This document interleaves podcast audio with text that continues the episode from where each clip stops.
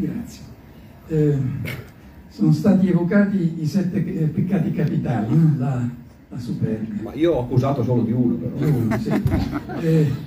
io sono felice di poterne praticare un paio, ma ero convinto di essere, di, di, di non cadere vittima degli altri. E invece, quando ho avuto per le mani il libro di Pier Giorgio Odifreddi, eh, per me è iniziato un momento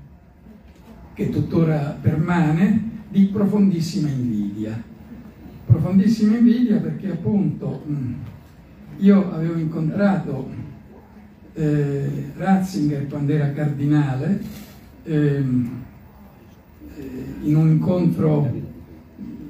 a distanza sulle pagine di Micromega di un eh, numero dedicato a Dio che è stato insieme al numero dedicato a Mani Pulite il più venduto della rivista, circa 100.000 copie. E poi in una presentazione pubblica di questo numero, proprio col cardinale Ratzinger, al Teatro Quirino nel settembre del 2000, eh, in cui il teatro era gremito e c'erano quasi 2000 persone fuori benché eh, piovesse, era stato un dibattito durato due ore e mezza che poi era, stato, era diventato un piccolo quaderno di eh, micromega. E io poi avevo tentato, una volta che Ratzinger fu eletto Papa, naturalmente eh, io, eh, benché lo considerassi eh, una figura eh, conservatrice all'interno della Chiesa, si parlava di una candidatura eh, di, del Cardinal Martini, poi il Cardinal Martini eh, per motivi anche di salute non aveva voluto essere candidato ed era stato candidato eh, il Cardinal Bergoglio, io ero favorevole a Ratzinger per motivi di assoluto egoismo, perché avendo un libretto scritto insieme a lui, eh, questo eh, avrebbe funzionato. E, quando fu eletto, eh, negli anni successivi, io provai a ristabilire un contatto col Cardinal Ratzinger che mi rispose con due biglietti eh, molto gentili, anche se molto brevi, in cui però praticamente mi diceva di no. Eh, e riprovai anche una volta che si fu dimesso, quindi diventato Papa emerito, e anche lì non, non fece nessun cenno alla possibilità di un incontro. E invece con eh, Odifreddi di incontri ne ha fatti cinque. Qui, da, eh, da qui la mia eh, perdurante e profonda eh, invidia, perché evidentemente eh, Pier Giorgio ha una capacità di persuasione verso i papi di, che io non ho. Eh, ora, questo libro eh, è, eh, questo libro ha due modalità fondamentali. Uno, i resoconti eh, dei dialoghi, de, degli incontri, cinque incontri. La seconda parte sono invece uno scambio di lunghe lettere, no, di lettere, tra eh, Odifreddi e eh, il Papa Emerito. Questa seconda parte, secondo me, è meno interessante perché, o meglio, la prima è più interessante perché? Perché nella seconda parte ehm, Pier Giorgio scrive delle lettere che sono dei veri e propri saggi, anche se scritti in un modo colloquiale e con molti riferimenti personali, ma sono dei veri e propri saggi in cui vengono affrontate una serie di questioni. Ratzinger risponde in modo molto laconico, credo che la sua risposta più lunga sia un paio di paginette. Eh, gli incontri invece eh, ehm, ci fanno vedere un Ratzinger in presa diretta, eh, in cui eh, parla, eh, mescola aspetti dottrinali, ricordi che eh, Pier Giorgio riesce a estorcerli qualche volta insistendo, ehm, questioni di storia personale e questioni dottrinali e eh, sono quindi molto più interessanti. Eh, Pier Giorgio racconta anche come mh, eh, venivano oh, scritti poi questi resoconti. Lui eh, appena uscito andava in una trattoria lì vicino, che era la trattoria dove Ratzinger andava da cardinale, quindi eh, um, i ristoratori, i camerieri si ricordavano benissimo di Ratzinger e qualche volta raccontavano a, a Pier Giorgio piccoli episodi sui piatti preferiti eh, di Ratzinger, eccetera. E eh, avendo ancora eh, in mente eh, fresco il, eh, l'incontro, stendeva eh, una sorta di resoconto vero e proprio che poi mandava al segretario del Papa che ne faceva una revisione e il Papa stesso ehm, dava il definitivo, eh, oggi si direbbe visto si stampi, oppure l'imprimatur, oppure il nihil obstat, ehm, cioè eh, accettava come eh, riconosciuto il,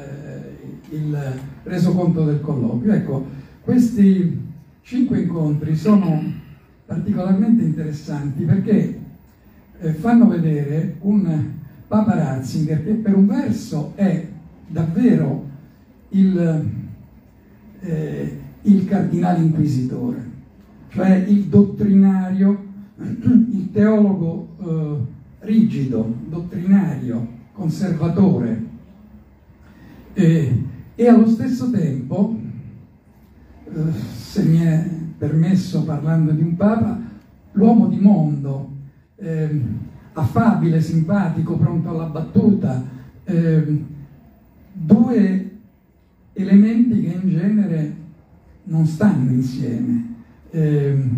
infatti a un certo punto mi sembra che Pier Giorgio noti questa cosa e glielo faccia notare, nessuno si immagina che poi lei sia così cordiale, eh, accetti battute e faccia battute eh, e poi al tempo stesso sia il eh, custode ehm, attento e rigido della eh, dottrina della fede nella sua interpretazione eh, più conservatrice rispetto eh, per esempio a quella di un, di, di un coetaneo di Ratzinger che aveva studiato con Ratzinger, che ha fatto una carriera teologica parallela a quella di Ratzinger, ma con esiti completamente diversi, come Hans Küng, di cui eh, Ratzinger in questi colloqui continua a eh, eh, essere estremamente critico, cioè continua a dire che Hans Küng eh, era un eretico, ma un eretico totale. Ehm, mm, ora, eh, in questi colloqui eh, per un verso appunto eh, Ratzinger mh, ribadisce eh, tutti eh, sulle questioni dottrinali tutte le, eh, le verità della eh, teologia meno avanzata. dico ribadisce perché in realtà su vari temi Pier Giorgio gli eh, formula in modo molto articolato una serie di obiezioni e Ratzinger eh, non affronta davvero l'articolazione di queste obiezioni, se la cava molto rapidamente, semplicemente ribadendo appunto la verità eh, ufficiale eh, e talvolta liquidando mh, la questione con questo sarebbe troppo lungo da discutere, che assomiglia molto all'altra giustificazione che ogni tanto viene fuori che questo è un mistero. ecco, quello di dire a un certo punto della discussione questo è un mistero è il modo classico mh, in cui eh, la teologia eh, cattolica confessa, ma pretende di non confessare, che non è in grado di dare risposte a delle obiezioni. E io ricordo che nel mio confronto con Ratzinger, eh, questo tema ovviamente è venuto fuori, viene fuori in qualsiasi incontro che si faccia con una personalità della Chiesa Cattolica. E, e dissi a Ratzinger, ma mm, se, eh, se, lei tenesse fermo a quello che diceva San Paolo, che eh, la uh, fede è una sorta di follia,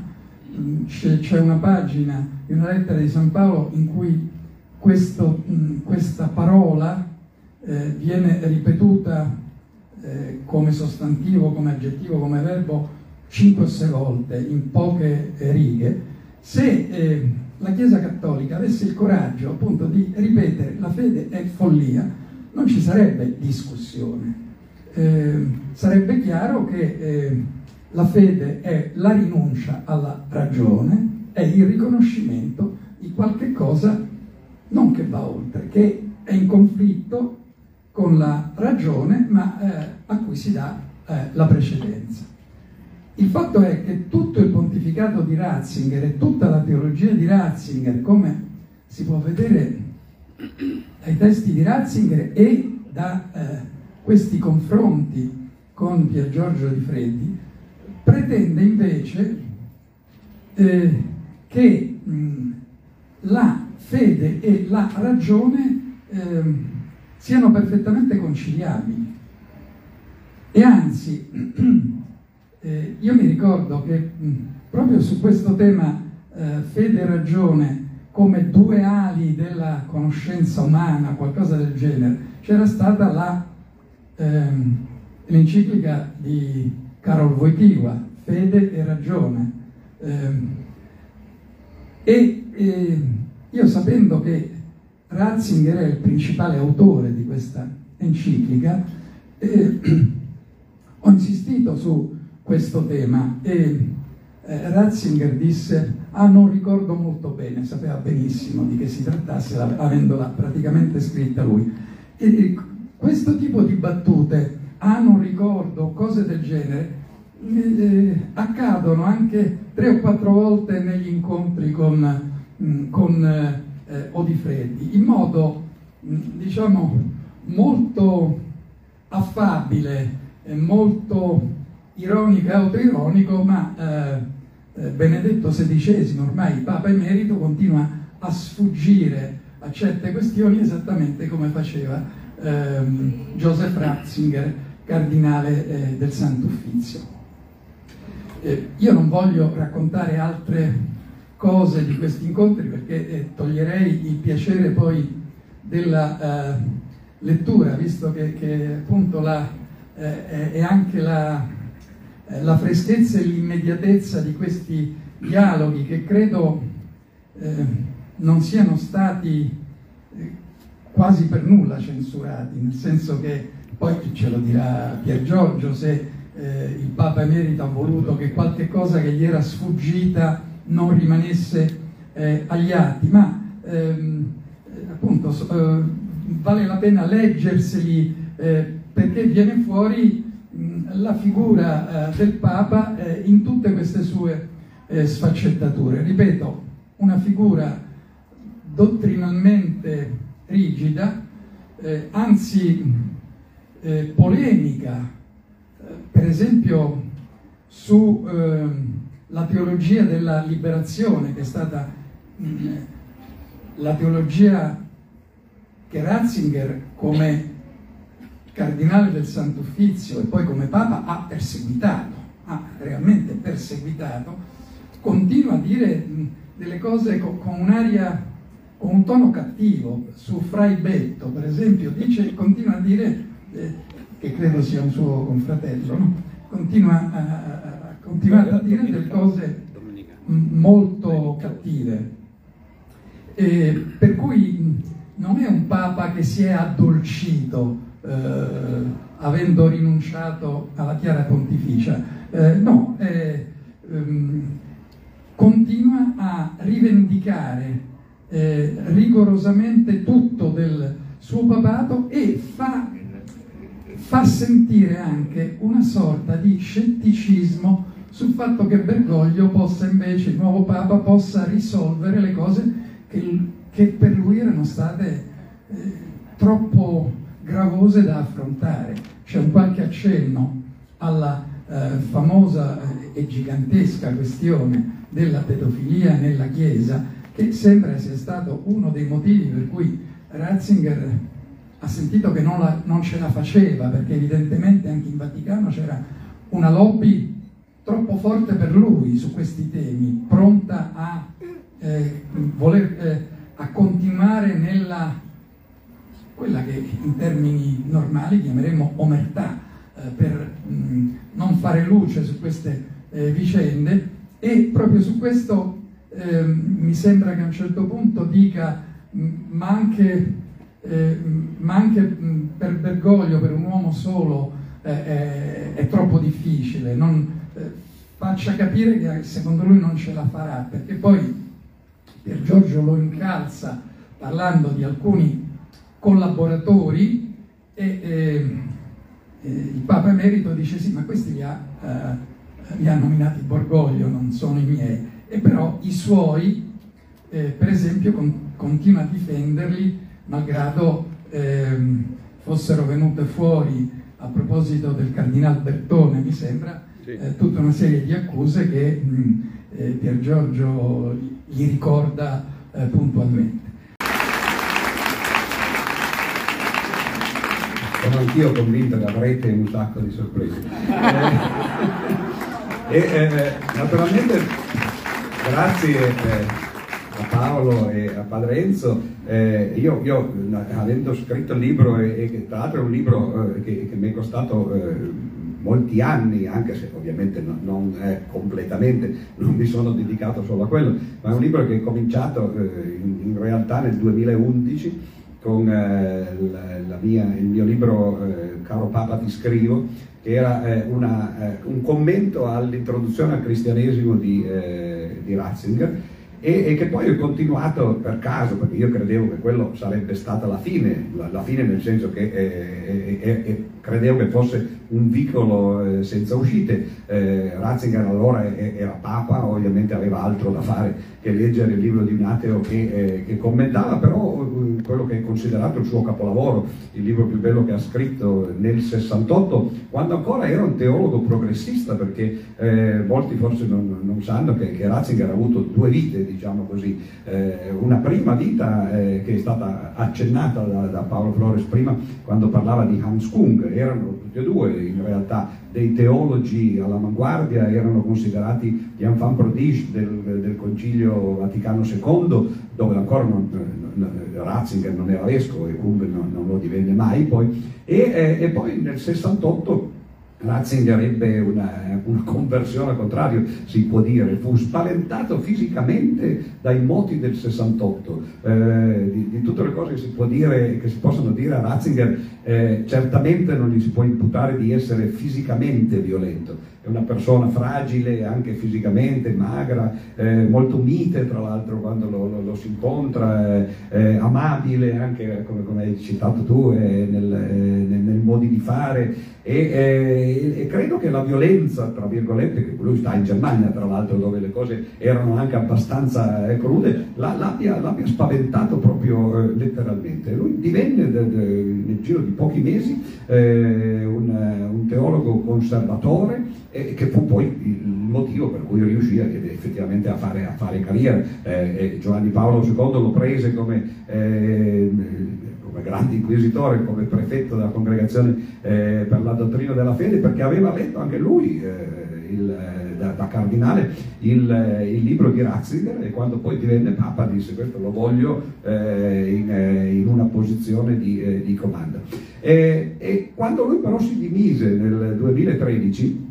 Lì eh, allora colsi il, la possibilità forse eh, di qualcosa di diverso, perché eh, io avevo conosciuto un, un signore, che, un sacerdote, che lavorava in segreteria di Stato, era uno degli speechwriters del, del Papa, come sono quasi tutti quelli in segreteria di Stato, no? c'è, c'è un intero piano al terzo piano del Palazzo Apostolico. Un giorno mi aveva mandato una lettera, mia madre l'aveva ricevuta all'epoca, eh, io facevo mandare la posta a mia madre perché ero spesso fuori casa e mi telefonò, mi ricordo, molto affannata perché mia madre era credente, perché non, molto praticante, mi disse qui c'è un, arrivata una lettera dalla segreteria di Stato, dice ti avranno mica scomunicato, io le ho detto speriamo e lei dice no, no, dice assolutamente no. E invece la sorpresa fu che io uh, aprì questa lettera e dentro c'era questo, questo sacerdote, che, un, un signore che mi diceva caro professore ho letto il suo libro perché non possiamo essere cristiani meno che mai cattolici, no? e che, che non era il libro uno si pensava sarebbe arrivato no, a, quel, a, quel, livello no, diciamo così, di, di, di, piani. E mi disse mi, mi è piaciuto moltissimo e la, la, vorrei conoscere quando viene a Roma.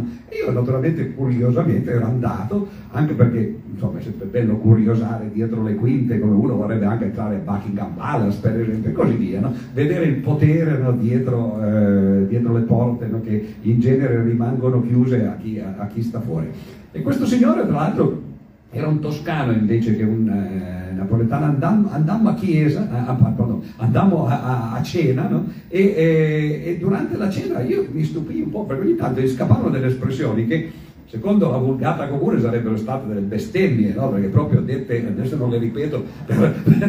per rispetto no? a Padre Enzo, no? e io dicevo, ma scusi, eh, però eh, dico, non bestemmio nemmeno io che sono un ma dice, ma io non sto bestemmiando, io sono un toscano, come se questo poi fosse una scusa, il fatto che le espressioni toscane non sono bestemmie e così. E comunque io l'ho visto poi due o tre volte questo signore soltanto, però mi aveva detto una volta, dice, ah sì, io sono amico di padre Georg Gansven, il segretario di Ratzinger, perché vivevano all'epoca vicini prima che, che, che, che, che Ratzinger diventasse papa. E, e, mi sono ricordato di questo fatto, che lui mi aveva detto che era amico del segretario, e allora quando Ratzinger si dimise ho detto magari c'è, c'è sapete che c'è questo problema dei sei gradi di separazione, che due persone al mondo qualunque sono separate soltanto da 5 o 6 eh, gradi, nel senso che io conosco uno, che conosce uno, che conosce uno, che conosce quello. No? Qui i gradi di separazione erano pochi, perché io conoscevo uno che conosceva il segretario, che conosceva lui, quindi ho detto magari eh, si può fare. E gli ho chiesto, detto, ah, io non, ho problemi a far avere il libro al segretario.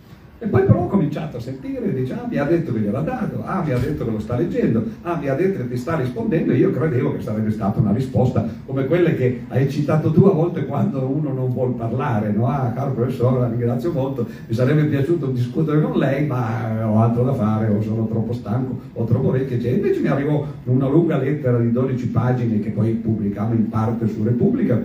e la cosa che mi sorpresa all'epoca che fu che quando gli chiesi, dico, posso, tramite sempre il segretario all'epoca, eh, posso pubblicare questa lettera come eh, l'appendice a una nuova edizione del libro, poi mi arrivarono, eh, mi disse no, no, dice, l'ho fatta a quattro mani, cioè volle firmare lui anche il libro, no? E naturalmente la cosa fu eh, molto, molto eh, così, soddisfacente, con anche alcuni risvolti strani, perché mi ricordo che la Mondadori a un certo punto stava facendo la copertina, mi disse il Papa ha mandato il suo stemma, sapete, no? le due chiavi con la tiara, e dice qual è il tuo? Dico, beh, eh, io finora non ho dovuto mai usare uno stemma e scelsi però la stella pitagorica a cinque punte no? e dentro ci misi un po' e qualcuno mi dice perché hai messo la, la, la stella delle Brigate Rosse? No, dico guarda che questa va un po' prima, no? non è che, che fosse sottolineare, no? eh, eh, suggerire un possibile esito del confronto, no? Così, rapire il Papa, poi, eh, però questa era, era, un po' l'intenzione diciamo nascosta, non proprio di rapirlo e di fargli un interrogatorio, ma perlomeno riuscire a parlare con lui. Quindi dopo che uscì quel, quel libro firmato a, a, quattro mani o a due mani, eh, io scrissi sempre a padre Ghero e gli dissi non è che posso venire una volta a trovarlo no, così per coronamento di questa cosa. Questo è il modo semplicemente in cui poi è nato il, il resto ed è nato questo libro. Perché eh, andai una volta, appunto alla fine Ratzinger mi disse teniamoci in contatto, io onestamente credevo che fosse anche lì una, eh, un'espressione diplomatica e, e, e, fu lui a fare il primo passo perché avevamo parlato a un certo punto di una citazione eh, teologica dello, dello, pseudo Dionigi e lui mi scrisse dopo un mese o due una lettera dicendo ah avevo promesso durante il nostro incontro che le avrei mandato il, eh, la, la, citazione no? ed è qui E allora dico, vabbè, allora se, provoca, però dico, accetto no, la provocazione. E ho cominciato eh, a scrivere io, è vero quello che dice Paolo, eh, che, che, le mie lettere, soprattutto eh, quelle che mandavo ogni anno al compleanno, erano de, dei saggi, io scrivevo dei saggi su argomenti che mi venivano in mente, a partire da, dalla continuazione del dialogo sul, eh, che, che, avevo iniziato nel primo, nel primo libro, perché è vero che Ratzinger aveva risposto, però eh, benché lui sia una persona mite fisicamente, dal punto di vista intellettuale può anche essere no, molto tagliente. E in quella lettera mi aveva detto, professore, lei, dice delle cose che non sono degne del suo rango scientifico, così mi scrisse, no? dice la consiglio di, eh, di andarsi ad informare, no? perché altrimenti non fa brutta figura. E quello secondo me fu un consiglio mal dato, perché io andai a informarmi, no? però scoprì che per esempio tutta la teologia protestante la pensava come me e non come lui, no? e quelli che forse erano degni del rango teologico, no? e glielo scrissi, e dissi guardi che cioè, io sono andato a informarmi,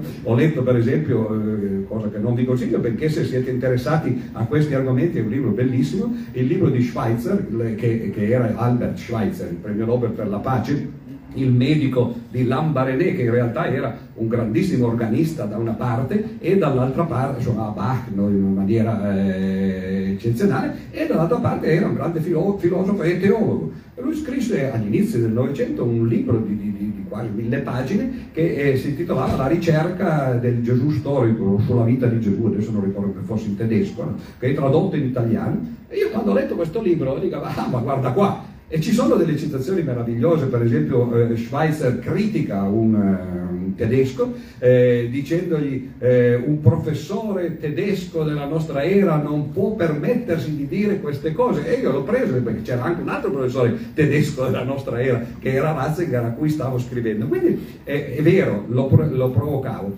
E lui eh, quando, quando non voleva rispondere faceva come già Paolo ha accennato, faceva finta di niente, sono molto stanco, vorrei risponderle riga per riga ma non ho tempo, oppure eh, le forze non mi, eh, non mi sostengono, eccetera. Mentre invece ho capito poi in seguito che forse seguendo quella strada si andava poco lontano perché appunto le risposte erano solo di quel genere, grazie per la sua lettera, l'ho letta e a volte un po' più lunghe, no, così. Allora ho, ho virato il, eh, diciamo così, la, la, la, strategia, ho cominciato a parlare di cose che forse potevano essere più comuni, appunto la morte per esempio, molto prima che poi nel 2020 ci toccasse a tutte e due da vicino perché come sapete è morto suo fratello eh, a cui lui era molto legato, fratello maggiore, erano stati ordinati sacerdoti insieme lo stesso giorno proprio e continuavano a vedersi anche nel, nel corso degli anni e a me invece morì mia madre e in quell'anno ci, ci scambiamo 8-9 lettere proprio perché eh, anche se molto brevi in questo caso, molto più brevi di questi saggi però un po' accademici eh, che toccavano le cose da, da vicino. Quindi effettivamente è un carteggio eh, un po' sui generis. Eh, gli incontri, eh, magari vi racconto un aneddoto, no? perché eh, effettivamente a volte è, è, difficile vedere le persone che sono in posizione di potere o, o di grande attenzione mediatica come persone comuni. No? E eh, una volta gli dissi, ma eh, lei, lei, continua a vestirsi di bianco, no? E gli chiesi, ma anzitutto si veste di bianco solo quando vengo io o, o, o altri, diciamo così, visitatori? E lui dice, no, no, mi vesto sempre di bianco perché eh, sono, sono, un papa, no? e, e, e, gli dico sì, però c'è questo problema che se un papa che si è demesso si, si continua a vestire di bianco, poi c'è qualcuno no, eh, che, che, che, pensa che lui continui a, a, credersi o a dirsi o a definirsi papa e quindi che ci siano due papi. E eh, gli dissi per, per quale motivo non, non, non ha cambiato veste?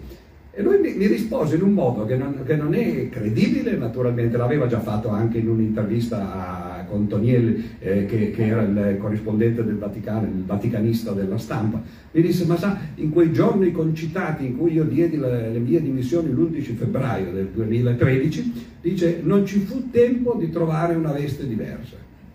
Io gli ho detto, il Vaticano. Ma, ma siete tutti vestiti di nero e di rosso? Dico, ce n'è uno vestito di bianco, tutti gli altri sono vestiti diversamente, no? Come che non ha trovato manco una? Tra l'altro, eh, eh, quando, come forse sapete, quando si fa il conclave, no? Poiché in, genere non si dovrebbe sapere prima chi è che viene eletto, eh, c'è, c'è, la tradizione di fare tre vesti bianche, eh, di, di, tre dimensioni ovviamente, no? di tre taglie, che poi vengono immediatamente, subito dopo l'elezione, eh, eh, diciamo così, modificate velocemente su misura per il Papa eletto. Lui si è dimesso l'11 febbraio e, e, le dimissioni hanno avuto efficacia il 28 febbraio, in 15 giorni in Vaticano non avete trovato la veste nera, non è credibile, però eh, dopo che uno capisce com, come funziona la, la sua psicologia, lui dice queste cose perché è come dire, tu mi fai una domanda a cui io non voglio risponderti, però sono gentile, non ti dico non ti voglio rispondere, ti do una, una risposta che evidentemente no, senza senso oppure non credibile, incredibile no, in questo senso, e, e, la cosa finisce lì. Allora uno accetta e anche, e anche nelle lettere spesso fa così. Però ci sono momenti in cui eh, invece mi, mi, mi, ha stupito da, in maniera contraria. Ad esempio, ad un certo punto eh, Paolo Flores mi aveva invitato per eh, un, un, numero speciale di Micromega a, a, a, raccontare il mio rapporto con la religione, come aveva fatto con tanti altri. Questo numero poi appunto raccontò il modo in cui anche tanti atei hanno avuto un rapporto con la religione. E io gli, gli mandai, inserì questo saggio appunto no, de, con, in forma di lettere, eh, mettendo appunto a volte il, il, direttamente degli, eh, dei, eh, del, dire, dei, dei, legami no, con, con lui. E lui mi rispose dicendo la ringrazio per, questo, per questa cosa che mi è, mi è molto piaciuta, dice l'unico eh, paragone che mi viene in mente sono le confessioni di Sant'Agostino. Ora, anche lì, eh, voglio dire, insomma, no, un po' di senso della misura no, potrebbe essere, no, non si capisce bene se è un modo di prendere in giro bonariamente o se invece magari, eh, chi lo sa, poteva anche, eh, perché poi il Papa che dice il falso, anche lì, a proposito dei peccati, non dovrebbe essere, gesuiti sì, Bergoglio può farlo perché sapete come sono i gesuiti, eh, anzi forse per alleggerire, posso raccontare una barzelletta velocissima a proposito dei gesuiti, quindi non su Ratzinger, ed è che, dice però però, perché poi molti non capiscono come è fatto Bergoglio e, e, e, si creano gli equivoci. No? la barzelletta è la seguente, a Gerusalemme viene scoperta la mummia di Gesù, voi capite che la cosa è problematica no? dal punto di vista della storia. No? Allora tutti gli ordini sono in subbuglio, i primi sono loro, no? eh, i francescani, che cominciano a dire, ah, vabbè, non sarà risorto, no? non sarà sceso al cielo, pazienza, però guardate le ferite, no? in fondo ha sofferto per noi, dobbiamo, loro sono così, dobbiamo amarlo ancora di più. Poi ci sono i domenicani come il Frei Betto che ha citato eh, prima il, eh, no, l'amico Flores, eh, che invece i domenicani erano quelli che scrivevano i libri di teologia, come, come San Tommaso d'Aquino, e dice ah, adesso ci tocca di scrivere capitoli sulla, sulla, sulla resurrezione, capitoli sull'ascensione no, e così via. No? Ma i gesuiti sono i più preoccupati di tutti, si guardano uno con l'altro e dicono ma allora Gesù è esistito veramente, no? E, cioè, e questo spiega che cosa, che, che cosa e tra l'altro eh, a proposito della, della, differenza tra Bergoglio e Ratzinger, eh, eh, io ho cercato ogni tanto di fargli dire delle cose su Ratzinger, pardon, su, anche su Ratzinger, su se stesso, ma soprattutto su Bergoglio, lui naturalmente è molto diplomatico e così via, però ha lasciato trasparire effettivamente eh, delle cose. E gli è molto piaciuta una citazione che gli avevo fatto quando il cardinale di New York Dolan, credo che si chiamasse, eh, quando fu eletto Bergoglio disse in televisione, eh, dice non aspettatevi i cambiamenti del prodotto, aspettatevi i cambiamenti della pubblicità. E, e Ratzinger mi dice molto americano, no? perché effettivamente non far vedere la Chiesa come se fosse semplicemente un'impresa di produzione di un prodotto, no? e che quello che cambia è la pubblicità, eh, cioè i papi si presentano in maniera diversa, ma il prodotto è sempre quello, e lui disse così. Però ehm, per finire forse in maniera, in maniera, seria, io credo che ci sia un'enorme differenza fra eh, Ratzinger e Bergoglio come papi. Non so se eh, posso dire la prima parte della frase, la seconda non vorrei essere offensiva, cioè eh, eh Ratzinger era un papa tragico. E Bergoglio, dite voi che cosa è il contrario di tragico, no? eh, eh ve, lo lascio, ve lo lascio scegliere, no, ma in che senso tragico? Tragico perché eh, lui aveva l'idea, quando fu eletto, e anche prima, come quando era il, grande inquisitore, appunto il prefetto, eh, aveva l'idea che il cristianesimo doveva essere qualcosa per l'Europa e che bisognava indirizzarsi agli intellettuali europei. e cercare di convincerli con quell'approccio che dicevi tu, la fede e la ragione. Il suo famoso discorso di Ratisbona che fu fatto nel 2006, l'anno dopo della sua elezione, era proprio quello, in cui parlò della ragione più di 40 volte, la nominò proprio letteralmente, no, così la ragione, un discorso di che quando io lo lessi era quasi pitagorico, uno dei capitoli è appunto il mio commento eh, a, a, a, quel discorso. E, e, e, lì invece abboccò perché ovviamente parlando del discorso di Ratisbona la risposta è abbastanza lunga, sono varie pagine anche sul problema della violenza della religione, vi ricordate che quel discorso sollevò le, le ire degli islamici perché lui aveva detto che aveva citato uno che diceva, l'imperatore Emanuele II Paleologo, che diceva che Maometto non aveva fatto niente di buono e che in fondo la predicava con la spada no? e così via. No? E, e, allora dunque cosa stavo dicendo? Adesso mi sono perso naturalmente eh, aprendo troppe, eh, troppe, cose. Ah sì, il Papa tragico. No? E, e, lui cercava di indirizzarsi agli intellettuali europei cercando di alzare il livello, di presentarsi ancora come il teologo dell'introduzione al cristianesimo e di convincere gli intellettuali che poi forse sarebbero riusciti a trascinare dietro di sé l'intera Europa. E questo è stato il più grande fallimento del suo pontificato, perché gli intellettuali non sono stati a sentire, nessuno si è interessato del, eh, del messaggio, diciamo così, teologico di, di, Ratzinger, che è stato visto anche come un papa e poco amato anche per questo, no? come un papa distante, lontano no? e così via. E Bergoglio invece è, è, è l'esatto contrario. Bergoglio ormai ha, credo che abbia percepito che l'Europa è persa, quindi non, non, si può predicare il cristianesimo in Europa, lasciamolo andare per la sua strada e eh, semplicemente predichiamo al terzo mondo. E questo è il motivo per cui eh, in realtà, eh, appunto, non, non, vorrei dire la parola comico, no? perché può essere irrispettosa, non la dico infatti, no? eh, come, però